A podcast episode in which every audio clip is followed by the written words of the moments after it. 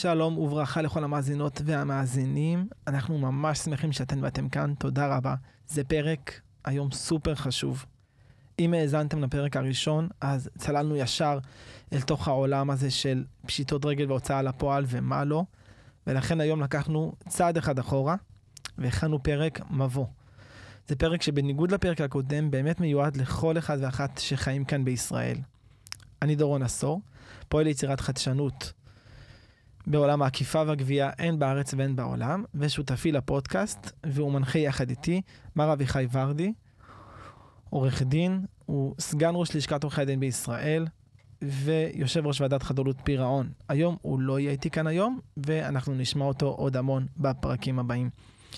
אני אקדים ואומר תודה לגוגל פור סטארט-אפס, שאני מקליט כאן היום, מה Creator Studio, זה הבית של גוגל לסטארט-אפים.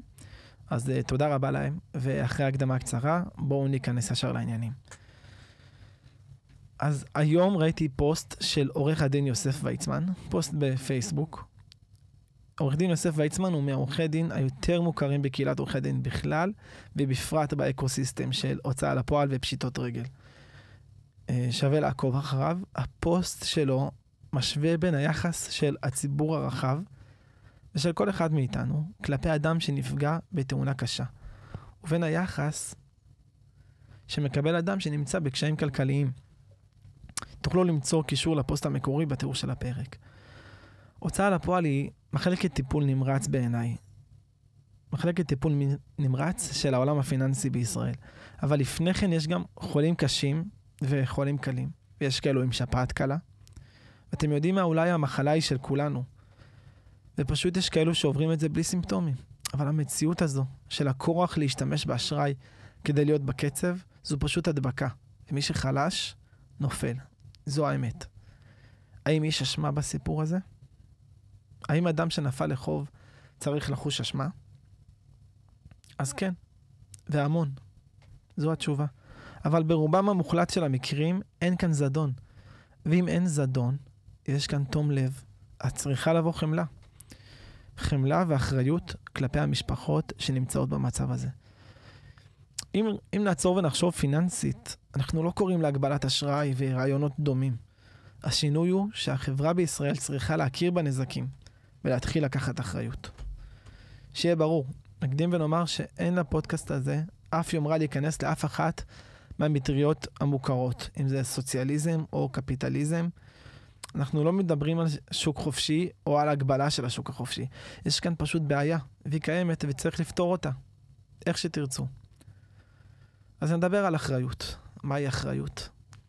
אחריות היא ההכרה שהרווחה וההצלחה שהאשראי מביא הם צד אחד של המטבע, וצידו השני של המטבע נמצאים מיליוני אנשים שבמינוס ובחוב. תחשבו על זה כמו מפעל. שמייצר מוצרים טובים ומפרנס משפחות רבות, אבל הוא גורם לנזקים סביבתיים. המפעל כמובן חייב להמשיך להתקיים ולהמשיך לעבוד. לאף אחד אין ספק, אבל יחד, יחד עם התפוקה שלו, יש לו גם אחריות כלפי שיקום סביבתי. ולמה זה חשוב שהוא ישקם את הסביבה? למה זה חשוב שהוא יתקן את הנזקים שלו? כי בסוף אנחנו חיים בסביבה הזו. אם נעבור שוב על המספרים, אז אנחנו מדברים על כ-600 אלף ישראלים שנמצאים כיום בהליכים מול הוצאה לפועל. יש עוד מספר דומה של ישראלים עם חוב במרכז לגביית קנסות. אנחנו מדברים אולי על מעל מיליון אנשים שנמצאים בחוב מול רשויות המדינה. בכל שנה נכנסים למעגל הזה 6, 300 אלף ישראלים חדשים שנכנסים אל תוך הליכים בהוצאה לפועל. לא כולל המרכז לגביית קנסות. תחשבו כמה משקי בית אנחנו מדברים, כמה ילדים חיים במשפחות האלו. עד כמה האנשים האלו יצרניים, עד כמה הם חופשיים ליצור ולתרום למשק. אנחנו יודעים שאשראי יוצר פיתוח, יצירתיות, לקיחת סיכונים וקדמה. אז אם את כל הדברים האלו האשראי נותן, מה קורה לבן אדם שהוא במינוס? מה קורה לבן אדם שהוא בחוב? האם יש לו יצירתיות? האם הוא לוקח סיכונים? האם הוא מקדם משהו בעולם? אנחנו באמת רוצים שיהיו לנו מיליונים כאלו? כשפרסמתי את הפרק הראשון, אז התגובות שקיבלתי היו בעיקר תמיהה סביב הנושא הזה שאני מתעסק בו. למה שמישהו שהוא לא עורך דין או בירוקרט יעסוק בנושא משמים שכזה? האמת שגם אני חשבתי ככה פעם. כשהמעגלים הקרובים אליי הבטיחו שיאזינו לפודקאסט, אמרתי להם שאין צורך, זה כנראה הדבר הכי משעמם שהם ישמעו באותו יום. אבל כנראה שאני טועה. לפני זמן מה חשבתי שחסרים כמה קשרים שיחברו בין כל הנקודות.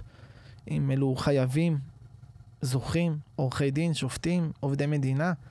בקיצור, אנשים שמתעסקים בהוצאה לפועל ביום-יום. אבל כנראה שאני טועה. היום אני מבין, ובאיחור קל, שהבעיה היא חברתית לגמרי.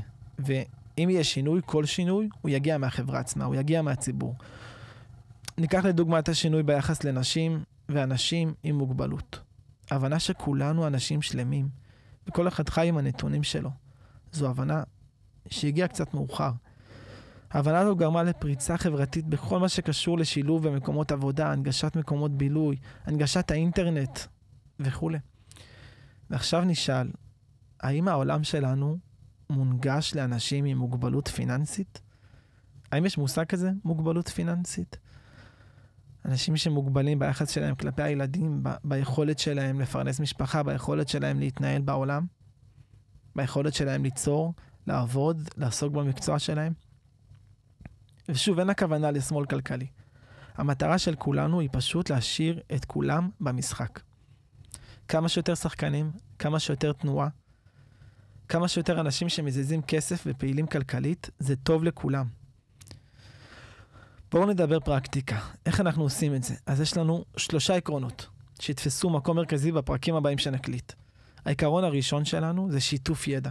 אנחנו יוצרים לראשונה ספריית מידע ייחודית מסוגה, ממקור ראשון, מאנשים שממש בצמרת קבלת ההחלטות. הספרייה הזו מיועדת לחייבים, זוכים, אנשי מקצוע וכל מי שיש לו נגיעה בדבר. העיקרון השני שלנו הוא חדשנות. אנחנו נציע תזות ונקודות ראייה חדשות בעולם האכיפה והגבייה.